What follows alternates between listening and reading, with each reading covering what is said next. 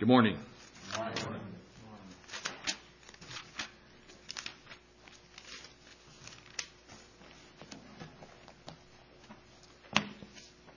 Well, I said I'm ready to preach.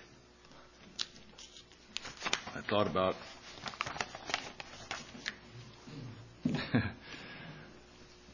thought about something I saw many years ago television I was watching back in the 80s. I was watching uh, Ronald Reagan, President Reagan, give a speech. Don't remember what it was about,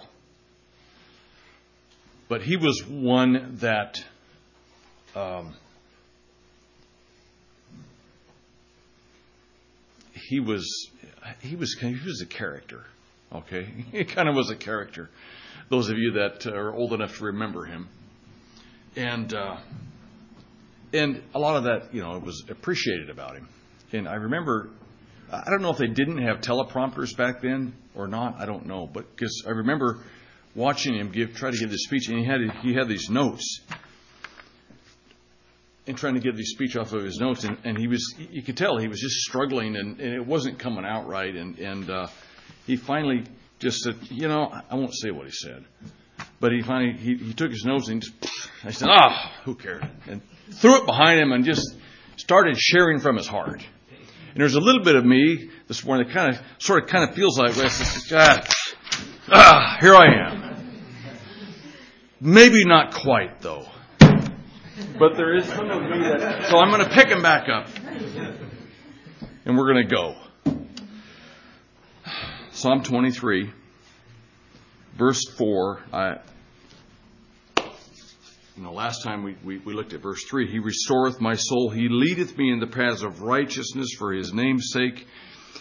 And then, you know, that can be an encouraging verse. God leading us in the paths of righteousness for his name. But the next verse is, Yea, though I walk through the valley of the shadow of death. That is the path of righteousness many times. But I look at this, Yea, though I walk through the valley of the shadow of death, I will fear no evil. Quite a declaration there. For thou art with me. Thy rod and thy staff, they comfort me. And I thought, if you had to maybe pick one verse out of all of Scripture that could be a synopsis of the life of a believer, practical day to day living, day by day, year after year, decade after decade, I thought this kind of fits right here. This is a description of life. You say, well, that doesn't sound very encouraging. Well, I mean, to our own flesh and our own pride and, the, and our own dreams and desires that we have, I, I can't argue with that. But there are some amazing, great, and precious promises also in just this little verse right here amazing, great, and precious promises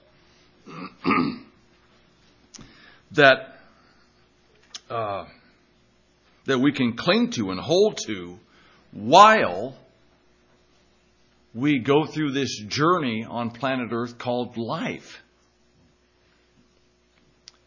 And I feel I qualify. I'm old enough to be able to share with, especially you young people, that if you're going to set your heart to follow Christ all your life, which I'm going to encourage you to do, it won't be a bed of roses. It's not going to be a cakewalk. There are those that out there that teach that it ought to be, and if it's not, there's something wrong with you. That's a lie. Okay, it won't be. but I can also tell you through my failures, through my victories, through all of life, I can tell you as I look back and I ponder the things we've gone through and I've been through and I look and where was God and all that, I have to conclude, and I can conclude, He is faithful. He will never, ever, ever do you wrong or let you down. Never. He never will. Not one time will he ever. I can promise you that. And I can testify to that. It's true. Take it from an old guy. It's true. He will never leave you or forsake you. We have the ability and the choice to leave Him if we want, but He won't leave us, and He won't leave you. Never, ever, ever.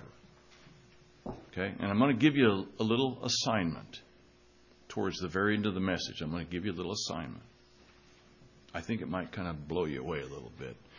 But at the same time, you kind of know me enough now. I'm kind of the of the preachers that we have here. I I'm the one that can get a little mushy, I guess you might say. And part of me doesn't apologize for that. It's okay. I've shared with you when we first started this little journey through Psalm 23 that my, my our, in our, our, our, I know I can speak for your parents that our heart's desire is that you have, yes, good, solid biblical teaching. It's critical, especially nowadays. It's critical. There's mass confusion out there, mass twisting of scriptures out there, mass abuse of God's word out there. It's critical you have. Your theology will affect your day to day life. Okay? It will. And that's critical. Mention divorce and remarriage. That affects day to day life. You won't marry someone that's divorced. That's practical living. And that's good, and that's sound teaching. But it's our heart's desires that you have more than that, that you also, along with that, have such an intimate, close relationship with your Savior that's real and alive and rich and full. That when you do go through the valley of the shadow of death, you'll know He's there. You'll sense He's there. And you'll keep walking by faith. okay? Notice it says, it doesn't say, though I stumble through the valley of the shadow, or though I fall on my face and get up and, get, and crawl and beg and suffer, and though I walk through the valley. You got that? Walking. Now, yes, you may fall flat on your feet. Well, you will. I have. But He'll never leave you or forsake you. He'll be there. His hand is right there. And they still have scars on them. They're beautiful hands. Take my hand. Let me help you back up. Let's go. You're not through this valley yet. Oh boy. I part of me just doesn't know how to get going here. Yea, though I walk. I don't know how much I'm going to get read out of the Phillip Keller's book today, but I'll do the best I can. There's some rich things in here that he wrote for us. Yea, though I walk through the valley. It says, now it turns to address the shepherd directly. The personal pronouns I and thou enter the conversation. It becomes a most intimate discourse of deep affection. This verse right here is indeed a most uh, intimate discourse of deep affection. I like how he words that.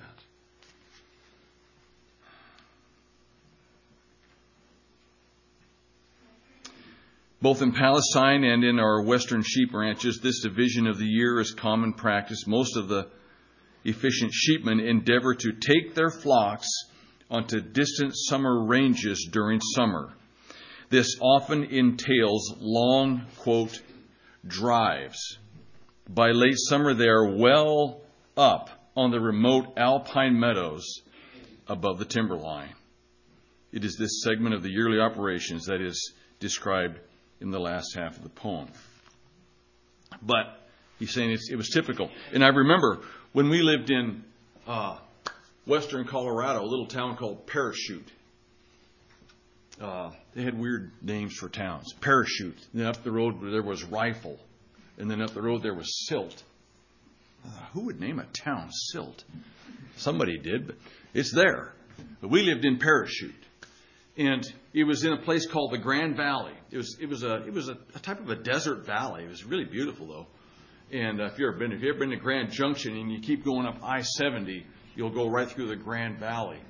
And we lived there for five years, and it was in a valley, which meant there's there's mesas and uh, excuse me hills up above, and they would take there were there were shepherds that would drive take their sheep up on these high mesas in the summertime, and you'd see their little homemade trailer houses, for lack of a better description, a shepherd's house for a summer, and they would literally take them. So we got to see that firsthand a little bit up there of someone that you know was watching over a flock, a shepherd watching over a flock of sheep high up on the mesas. And believe you me, there's critters, there's, well, there's mountain lions there for sure. Uh, and so a lot of dangers. But it was interesting to see that firsthand and to see, as I read this, to, to remember that's true. They, they take them up in the high ground summertime. It's things down low, they dry out. And uh, so here they go on their journey. And how do you think a shepherd would drive a flock up to the high places? Would they just go right up over the cliff and then they're there? No, they they take them through the valleys. It's just like on a, when when they when those that built highways and roads that had to go over mountain passes. Where did they navigate and engineer the roads to go? through the valleys. They're trying to find the lowest place. You know, can you imagine if they would try to build a, a road? Let's go right up over the top of Mount Jefferson. We'll just go right up to the tip top. It'll be a great view up there. We'll build a little pull off right there where you can enjoy the view for a few minutes. Then we'll just go straight back down. Here we go. They don't do it that way. It might be kind of fun, but they don't do it that way. They, they go through the valleys.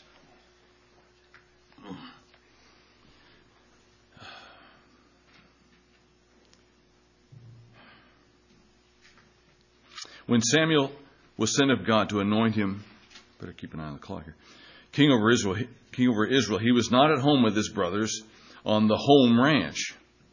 Instead, he was high up in the hills tending his father's flock. They had to send for him to come home. It was no wonder he could write so clearly and concisely of the relationship between a sheep and its owner. And never did he take his flock where he had already been before. All of this is brought out of the beautiful simplicity in the last verses there. Here's a grandeur, a quietness, and assurance that sets the soul at rest. I will not fear, for thou art with me. With me in every situation, in every dark trial, in every dismal disappointment, in every distressing dilemma. And trust me, you're going to have those times if you haven't had them already. Some of us have already had them.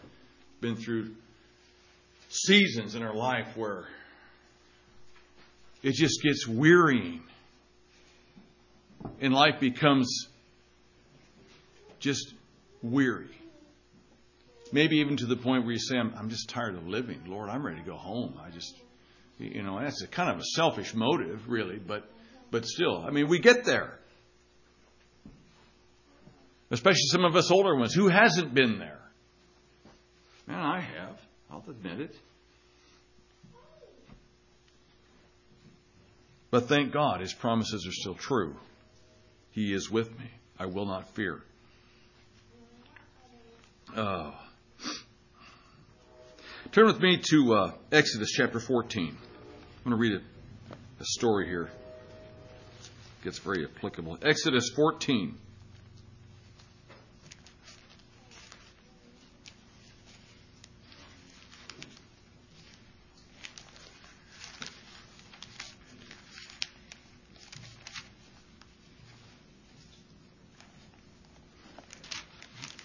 Here we go. I'm going to read verses uh, 5 through 22. Start at verse 5. And it was told the king of Egypt, this is uh, right when the people of Israel have, have departed from Egypt and they're, they're starting their journey. And they've gotten up to the Red Sea. And it was told the king of Egypt that the people fled, and the heart of Pharaoh and his servants was turned against the people. And they said, Why have we done this, that we have let Israel go from serving us? And he made ready his chariot and took his people with him. And he took 600 chosen chariot. Yeah, 600 chosen chariots and all the chariots of Egypt and captains over every one of them. And the Lord hardened the heart of Pharaoh, king of Egypt, and he purposed after the children of Israel. And the children of Israel went out with an high hand. But the Egyptians pursued after them all the horses and chariots of Pharaoh and his horsemen and his army, and overtook them encamping by the sea, beside Pihahiroth, before Baal Zephon, Zephon, Zephon, I'm not sure.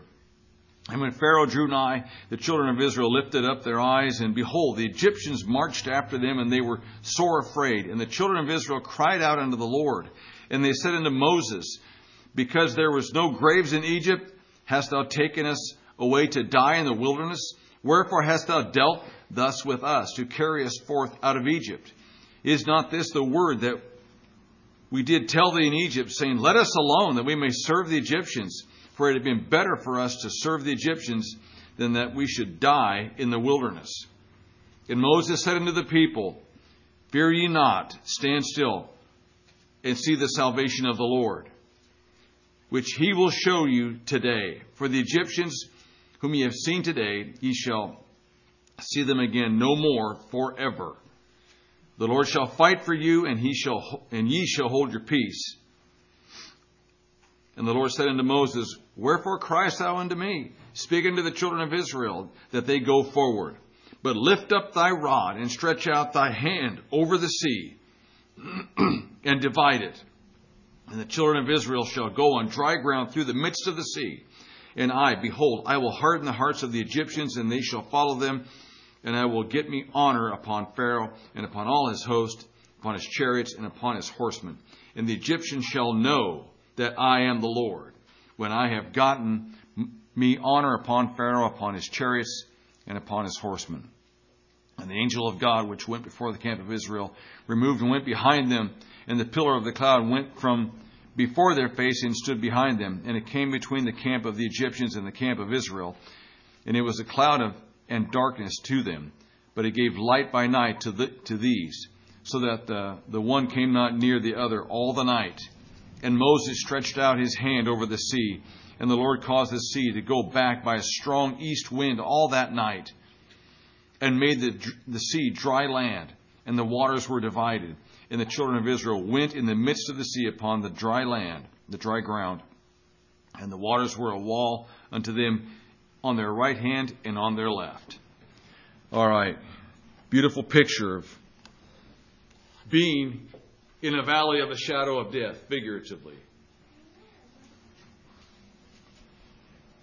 It looks like no hope.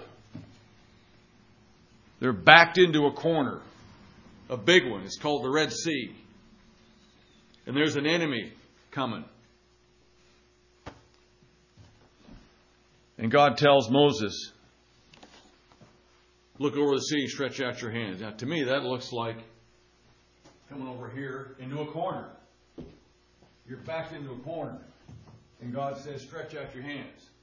All I see is a corner. That seems pretty silly to me. but what did he do? The valley of the shadow of death, a lot of times, will not make sense in your mind. Many times it hasn't mine. It won't make sense.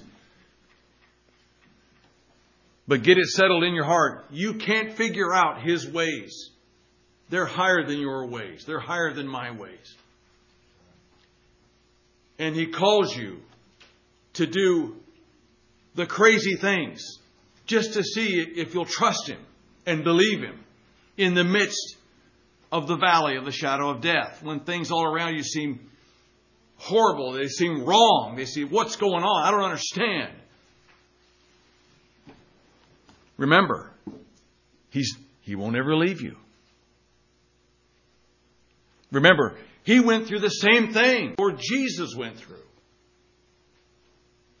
You know, he came out victorious. And his call is follow me. I'll be right there with you. I've been there. I'll help you get to the other side. When it doesn't make sense and everything's foggy and cloudy and I don't understand, this is crazy. Trust Him. He'll never leave you or forsake you. And the declaration here in the psalm is I will fear no evil. I will fear no evil.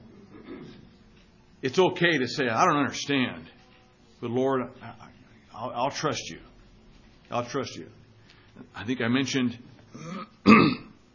maybe last time. I remember. I can't remember when it was recently that you know when I was about to go back to Cheyenne and just humble myself before the church there. I re- remember the Lord just saying to me, I felt backed into a corner, and I remember God saying to me, speaking to me, "Take my hand.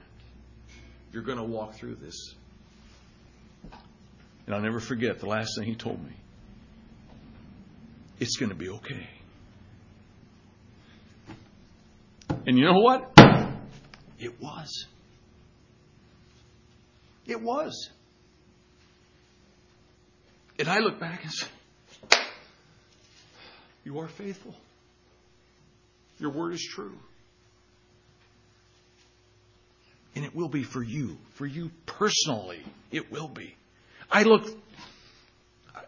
I mean, I won't know all the trials and things that every one of you are all going through personally each time, but in a certain sense, if I could look forward to watching you go through them and watching you get to the other side and say, wow, he did. He helped me through. I can't believe it. I, how did this work out? This is amazing. All you can do is say, God did this. It, that's why I was so encouraged, you know, a, couple Wednesdays ago when Malik and Betsy were looking to get into this apartment, and they, they didn't know they needed another $350. And by that evening, they had another $350 in their pocket. And then I find out later that Malik, my son in law, he had prayed that morning God, would you help us to get into the apartment today? they did something I would never recommend a brand new couple. Right? They they got married and they went to their apartment. And Betsy's other roommate was still living there. They did that for two months. I, I don't recommend that. You get married, go off with your honey. Have your own place. Okay? And honeymoon for a while. That's okay. They did it a little bit backwards. And that's, you know, God bless them. That was fine. But I understood why they wanted to get their own apartment and why they wanted it that day. They were tired of that. They were, they're a couple. They're a brand new couple. They want to go be married. Just them. Not them married to another roommate over here. It doesn't work that way. So I didn't blame him for feeling that way. And I didn't blame him for, God, would you please help us get into this apartment today? Well, I, I couldn't fault him, right? I, you know, you, some might say, oh, come on, have a little patience. Uh, no, I think we need to have a little grace for them and pray with them. Yeah, Lord, would you help? And it worked out. God was real to their specific situation right then, and He showed Himself real to them when He asked God for help. That's the point I'm trying to make. And it was, and that's how God works. You need $350? Oh, God, I got that for you, sure. You need 2221 and 96 cents? I've got that too. I'll give it just that amount. And that's how he works a lot of times. He doesn't give you more, he doesn't give you less. He gives you just what you need. That way, all you can do is step back and say, God is real and you're faithful. In the midst of this valley, I don't understand. I'm in the corner and you're saying, Lord, raise, you're telling me to raise my hands. Okay. I don't get it. That's okay. I wonder how Moses felt. I don't know. Ah. valleys are the way.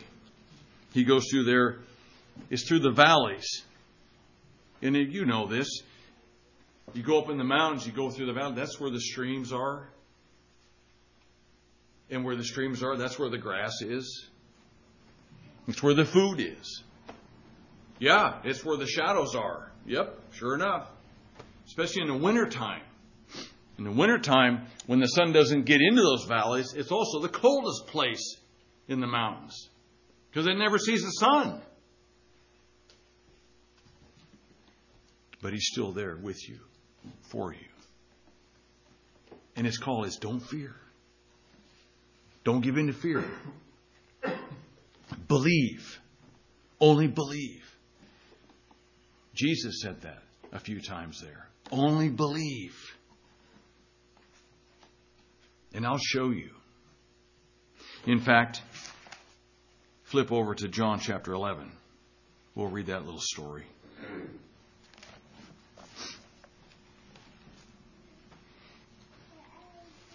John 11.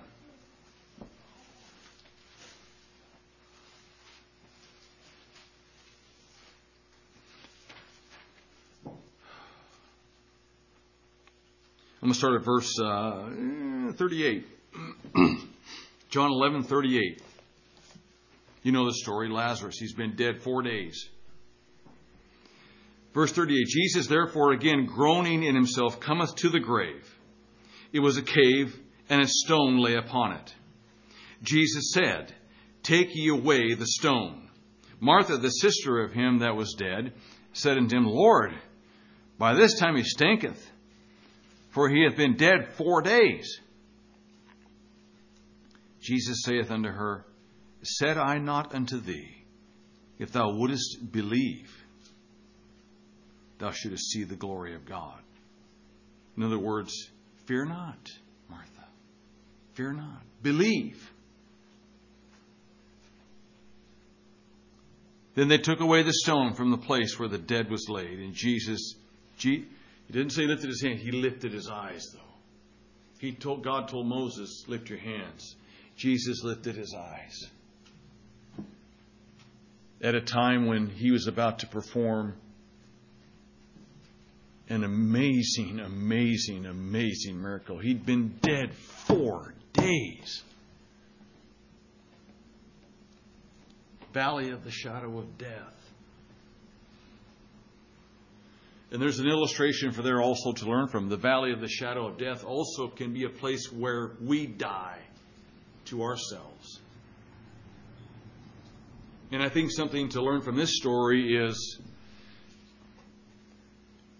when God is dealing with His own children, when He's dealing with you, when He's dealing with me, and we've got areas in our life we need to die to. God likes to make sure that things are really, really good and dead. Lazarus was dead. He was really dead. And a simple call upon your life from God will be I want you to trust me and die. And he may say, and I want you to be good and dead. And his whole reason is so that he can raise you from the dead. And when that happens, all of him gets seen through you. Because you're dead. It's like uh, the guys that we saw that one video at the purity meeting that one time about the guy that couldn't quit smoking cigarettes. And said, Man, we've tried everything here. Is there one thing that we can do that would really cure him from smoking cigarettes? And one more guy said, well, I said, Yeah, I got an answer. He takes a pistol out of his pocket, says, This will work. This will do the job. Goes over and just boom, he just shoots him in the head, drops over dead. There, he won't smoke anymore. Well, yeah, that's true. Uh, he won't. He said, You can take a pack of cigarettes, you can put it right up to his nose. He won't pick them up.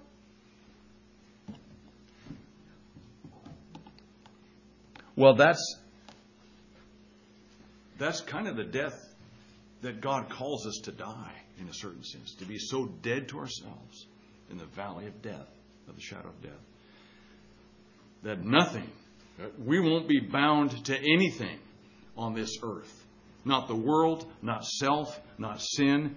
You're free because you're dead and He lives in you. Okay? Lazarus was good and dead. Jesus lifted his eyes. And he prayed, Father, I thank thee that thou hast heard me. And I knew that thou hearest me always, but because of the people which stand by, I said it, that they may believe that thou hast sent me.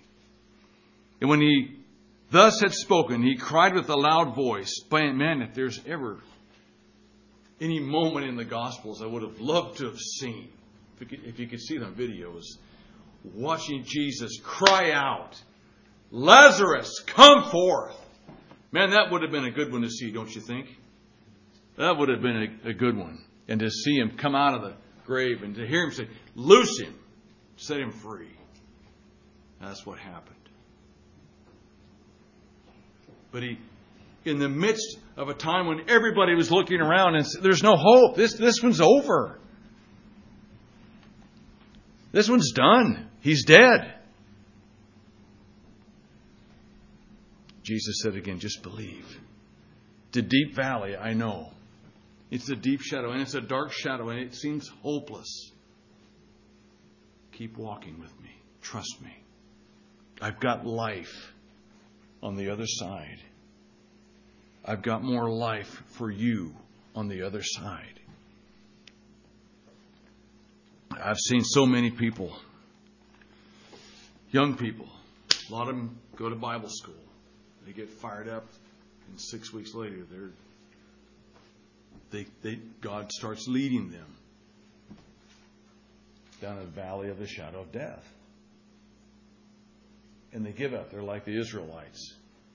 Well, you bring me out here to die? Well, part of the answer is yes, I did, the Lord would say. Will you trust me? And by their actions, they say, No, I won't. I'm going back.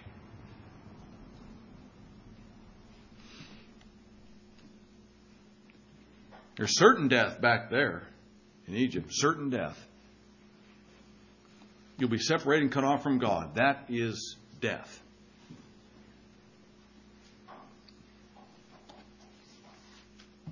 I remember a good story of someone that just man went through their valley. We Brother Ken Lowry, when he was going through chemotherapy, man, that man was sick. That stuff is bad.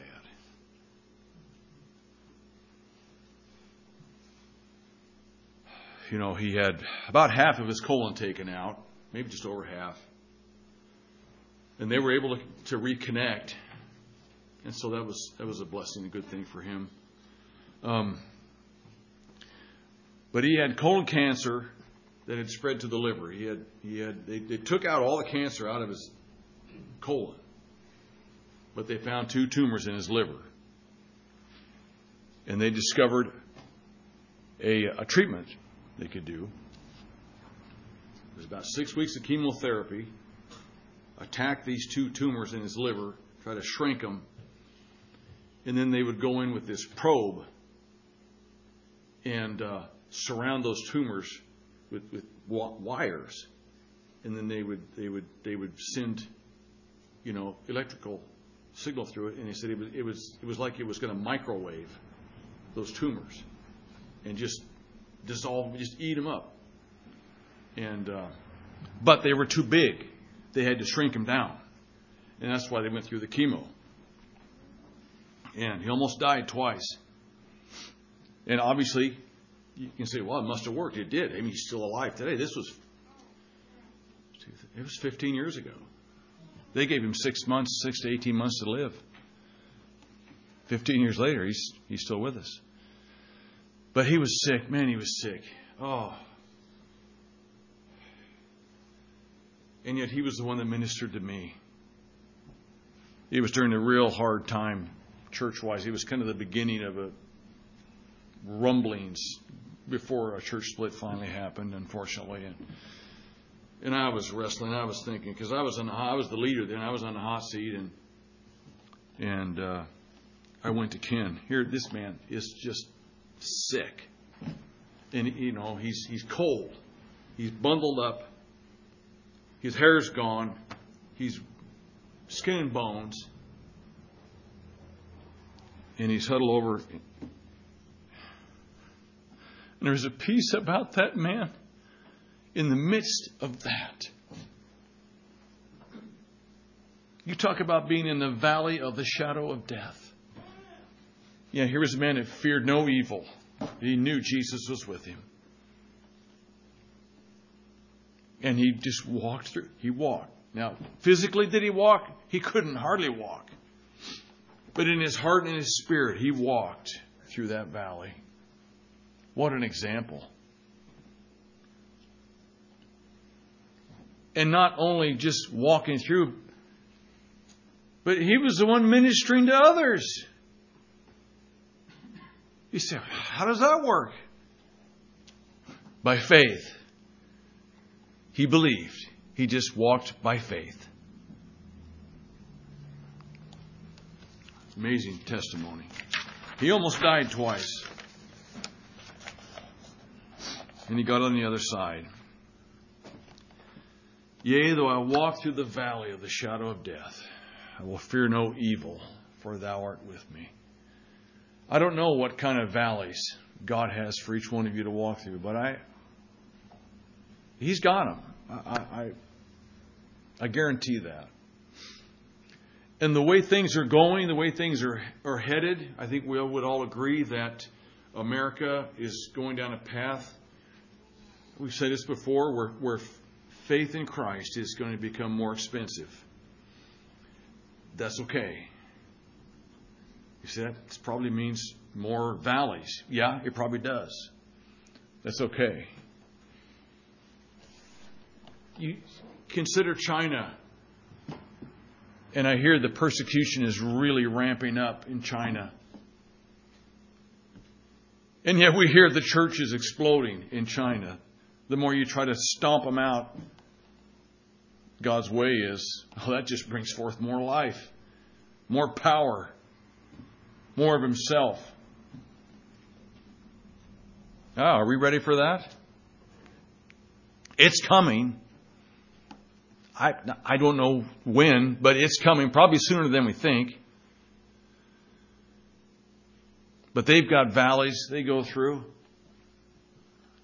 Do you think they have uh, the American dream? You think they even care about owning a house?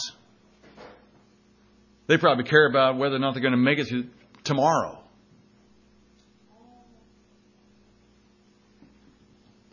So be prepared. When things and rights and properties and bank accounts get seized and taken from us, it's going to be a valley of the shadow of death. That doesn't make it bad. But how will we do? God, help us to be prepared for that. Because it's coming. And I'm not trying to be a prophet. Anybody, I, I think all the brothers would say, well, yeah, just, just take a look at where we're headed. It's coming. Common sense would tell you that. That's okay. But there'll be valleys along the way. God help us to be ready for them when we get to them. And He says to us and calls us, Take my hand and walk with me. It's dark. Lord, this is scary. I know. It's okay. He's right there.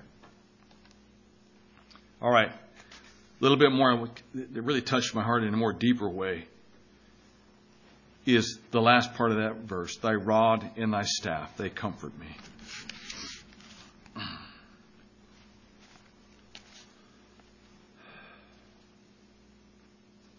In the Middle East, the shepherd carries only a rod and staff.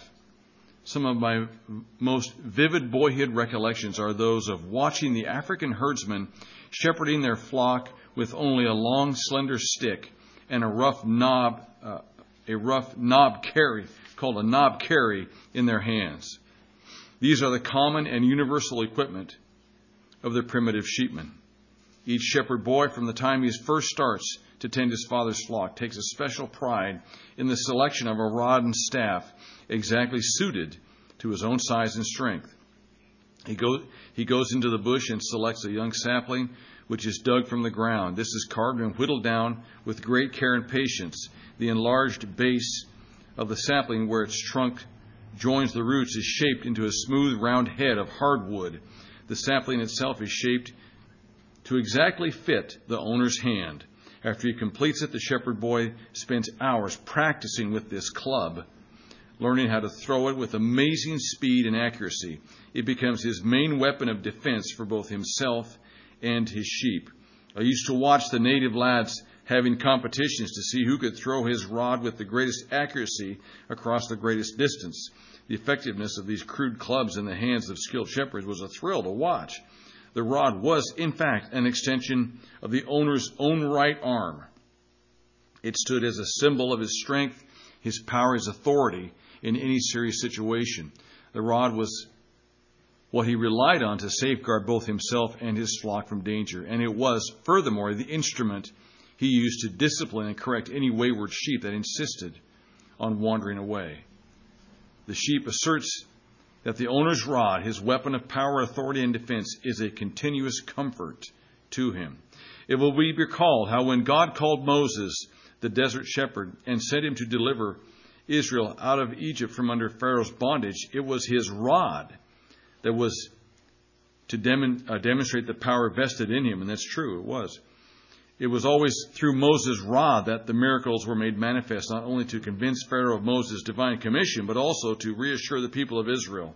The rod speaks, therefore, of the spoken word, the expressed intent, the extended activity of God's mind and will in dealing with men. It implies the authority of divinity.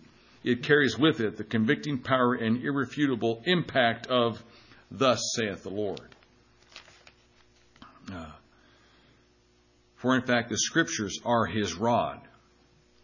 They are the extension of his mind and will and intentions to mortal man. Okay? He's comparing the rod. We're going to get to the staff here in a minute, too.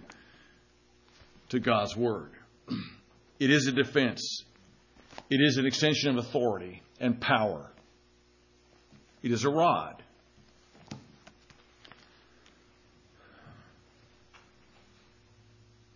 Another interesting use of the rod in the shepherd's hand was to examine and count the sheep. In the terminology of the Old Testament, this was referred to as passing under the rod. This meant not only coming under the owner's control and authority, but also to be subject to his most careful, intimate, and first hand examination. A sheep that passed under the rod was one which had been counted and looked over with great care to make sure all is well. Because of their long wool, it is not always easy to detect disease, wounds, or defects in sheep. For example, at a sheep show, an inferior animal can be clipped and shaped and shown so as to appear a perfect specimen. But the skilled judge will take his rod and part the sheep's wool to determine the condition of the skin, the cleanliness of the fleece, and the conformation of the body. In plain language, one just does not pull the wool over his eyes. Interesting way to put it. But he would use it. And it, it, it, the illustration there is you can have a sheep, you can trim it up, look, clean it up, look real nice on the outside, and yet let the judge take his rod and say, well, let's, let's, let's get past this wool here and see what we find on the skin. He digs a little deeper. Isn't that what God does? Oh, people can see us on the outside. God takes his rod and examines our inside. And it's meant to be that way. That's the work of the shepherd. And yet his declaration is, Thy rod comforts me. It takes faith to say that. To pray that prayer Lord, search my heart and see if there be any wicked way in me. Search me, O God. That's a prayer God likes. And God will respect when He hears that. Lord, I'm here. It may be kind of tough for you to say. It's a little bit scary to honestly say, Lord, go ahead. Show me who I am. Show me what I am. He'll, he'll answer that prayer. And if you said out of a, out of a heart that says, Lord, you know me better than I know, and I know I'm a human being with human flesh, with tendencies towards humanity, human nature. I know there's things in here that I probably don't even see, that you see that aren't that pretty. Let me see them. It's okay. God's honored by that prayer. He delights that. That prayer takes faith. And He will be faithful. I told you before, He'll be faithful, and He is faithful. He'll be faithful to answer that, and He'll show you. And it might not be pretty. But it's good for you. And it's good for Him. It's good. Remember, He leads in the paths of righteousness for His name's sake. It's good for His name's sake. It's good for His cause when his people can humbly come before him and say, Okay, Lord, I'm here. Search my heart. It's not easy, but it's necessary. All right.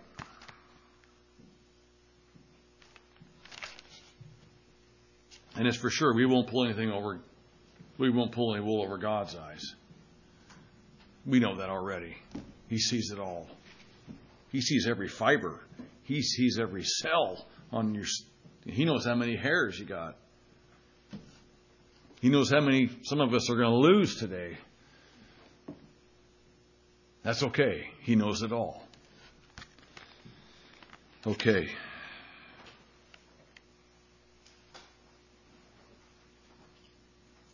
Wool in Scripture speaks of the self life, self will, self assertion, self pride. God has to get below this and do a deep work in our wills to right the wrongs which are often bothering us beneath the surface. So often we put on a fine front and brave, bold exterior when we really deep down below there needs to be some remedy applied. That's right. So true. Take my will and make it thine. It shall be no longer mine. Take, take my heart. It is thine own. It shall be thy royal throne. That's a convicting for. That's a hard song. I, I little confession here. That's a hard one for me to sing because there's a lot of deep depth in that. Take my life and let it be. God would have every right to say to each and every one of us, Do you really mean that? I hear you sing it. And he would say, I like that song too. And I hear you sing it. Do you really mean it? And if you say, Yes, Lord, I do, get ready for a valley because He's going to see if you really mean it. He takes us at our word. You got to be careful what you tell Him. He takes us at our word. That's okay, though. Oh. Oh, there's so much I wish I could just go through all of this here. The rod conveys the concept of authority, of power, of discipline, of defense against danger. The word staff speaks of all that is long suffering and kind. And I, you, you know, I think you know me. This is where I like to park and just think of God's kindness and goodness, and I like living there. I like being there. But it's very necessary to have Him correct us and shape us and lead us through those valleys where our faith gets tested, where we get to see who we really are and what we really are as we go through that. But if you, by faith, continue to walk through, He'll open up the rays of sunshine on the other side, on that mountaintop. Some of you that have been on top of those mountains, you know how beautiful it is up there, the view. You just you just almost want to just stay there and just soak it in. It's magnificent. I remember those days when I was young. Me and a buddy used to climb some of the mountains in the Cascades there. We've been at the South Sister and Broken Top and and such. And uh, it's beautiful up there, but it's it's work. And there's only one way to go. There's only one way to get there. You have to keep walking. We have a tendency of our own nature to say, I want to get on the other side. Lord, just take me there. His answer, okay, fine. Start walking. I'll be there with you. I'll help you.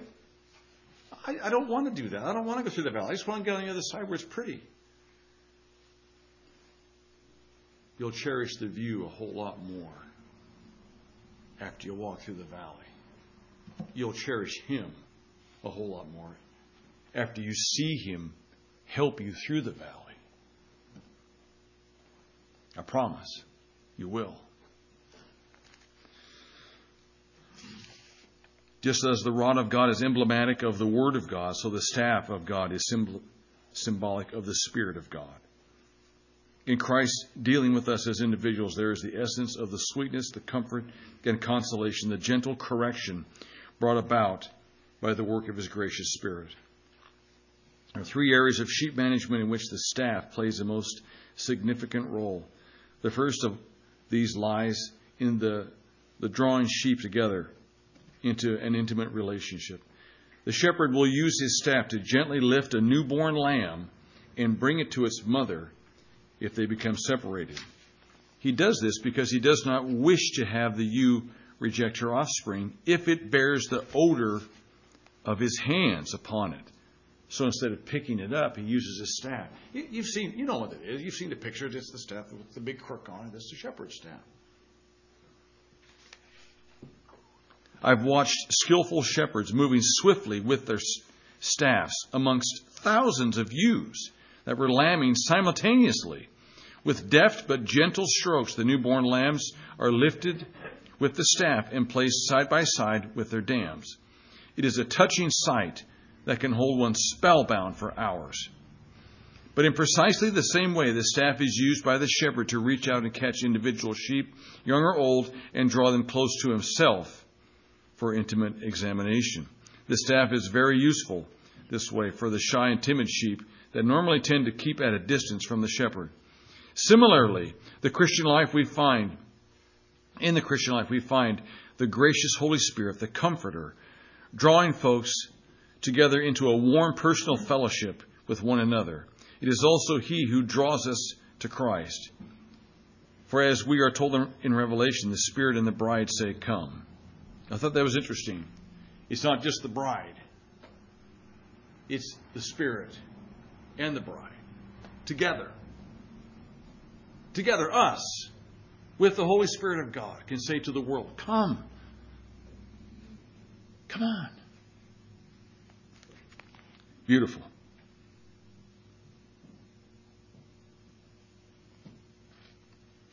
Hmm. Oh, boy.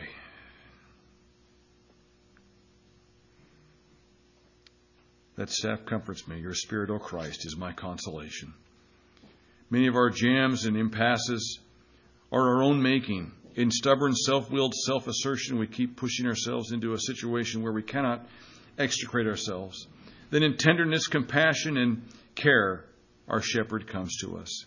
He draws near, in tenderness, lifts us by his Spirit out of the difficulty and dilemma what patience God has with us, what long suffering and compassion, what forgiveness. The rod, more an example of His Word, the staff, more of the Spirit of God. With the rod, a, symbol of authority, power, discipline, and defense. With the staff, long suffering and kindness. Flip over to Romans chapter 8.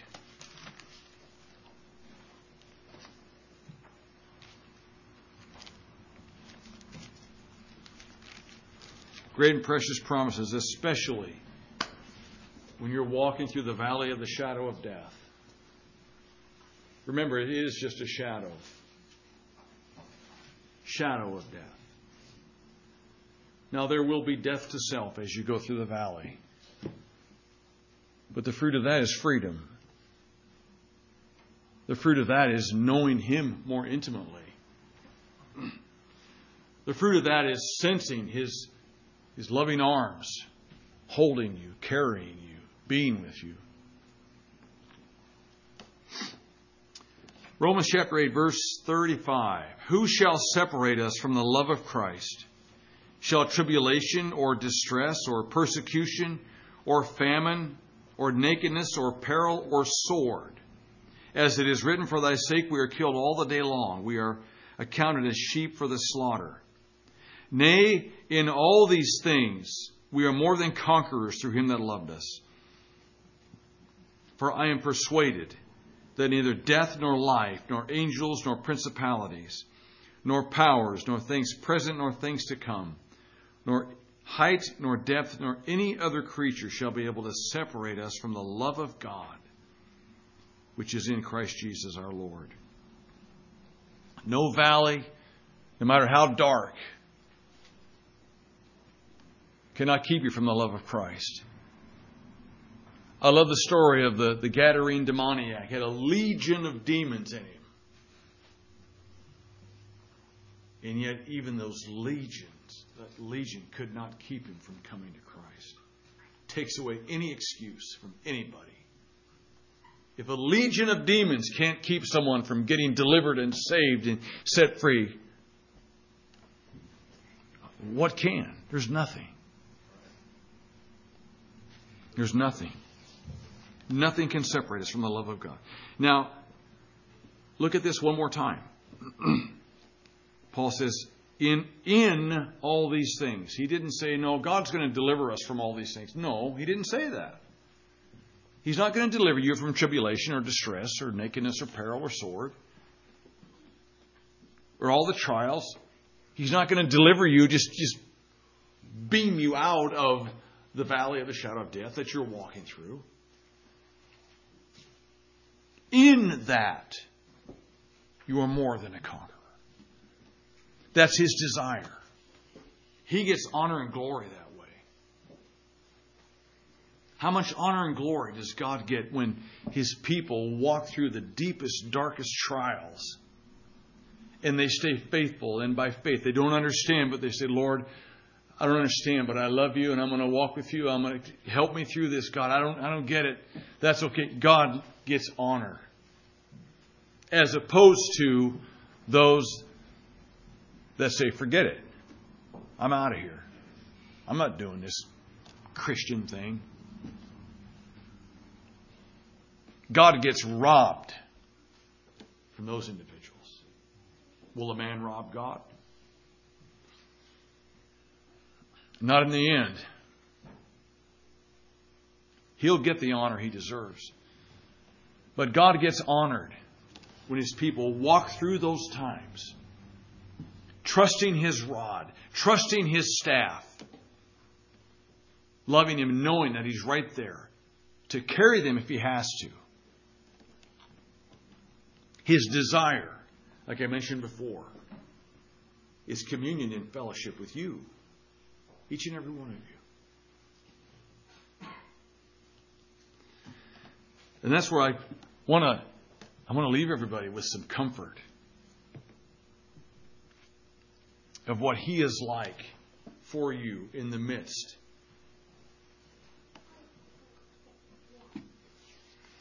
You've heard me share this story before about my daughter when uh, when she was about three, and we were praying over these dogs that were coming up to her bed in the middle of the night, and I knew what it was. It was they were evil spirits. Was something about that house. Well, there was a someone making illegal wine in that house. We wondered if there was a spiritual connotation behind that. I, I think there probably was. Prayed and prayed and prayed for a couple months, and and uh, I've shared it before with you how Jesus Himself came and sat down on the bed my little three year old. Held her. He said, There's not going to be any more dogs. And there wasn't. They were gone. Imagine that. God was right. Well, yes, of course. But he was right. That, that, it, they were. That was the end of them. Wow. Jesus is alive. He's real. But then what he told her when he laid her back down in the basin, Now, I'm going to lay you back down. And I'm, I can't do this. I'm going to go hold Michael. He was two. And then I'm going to go hold Jeffrey. He was not even a year. He was just a baby, probably eight, nine months old. You know what he said next? He said, and then I'm going to go downstairs and hold your mommy and your daddy.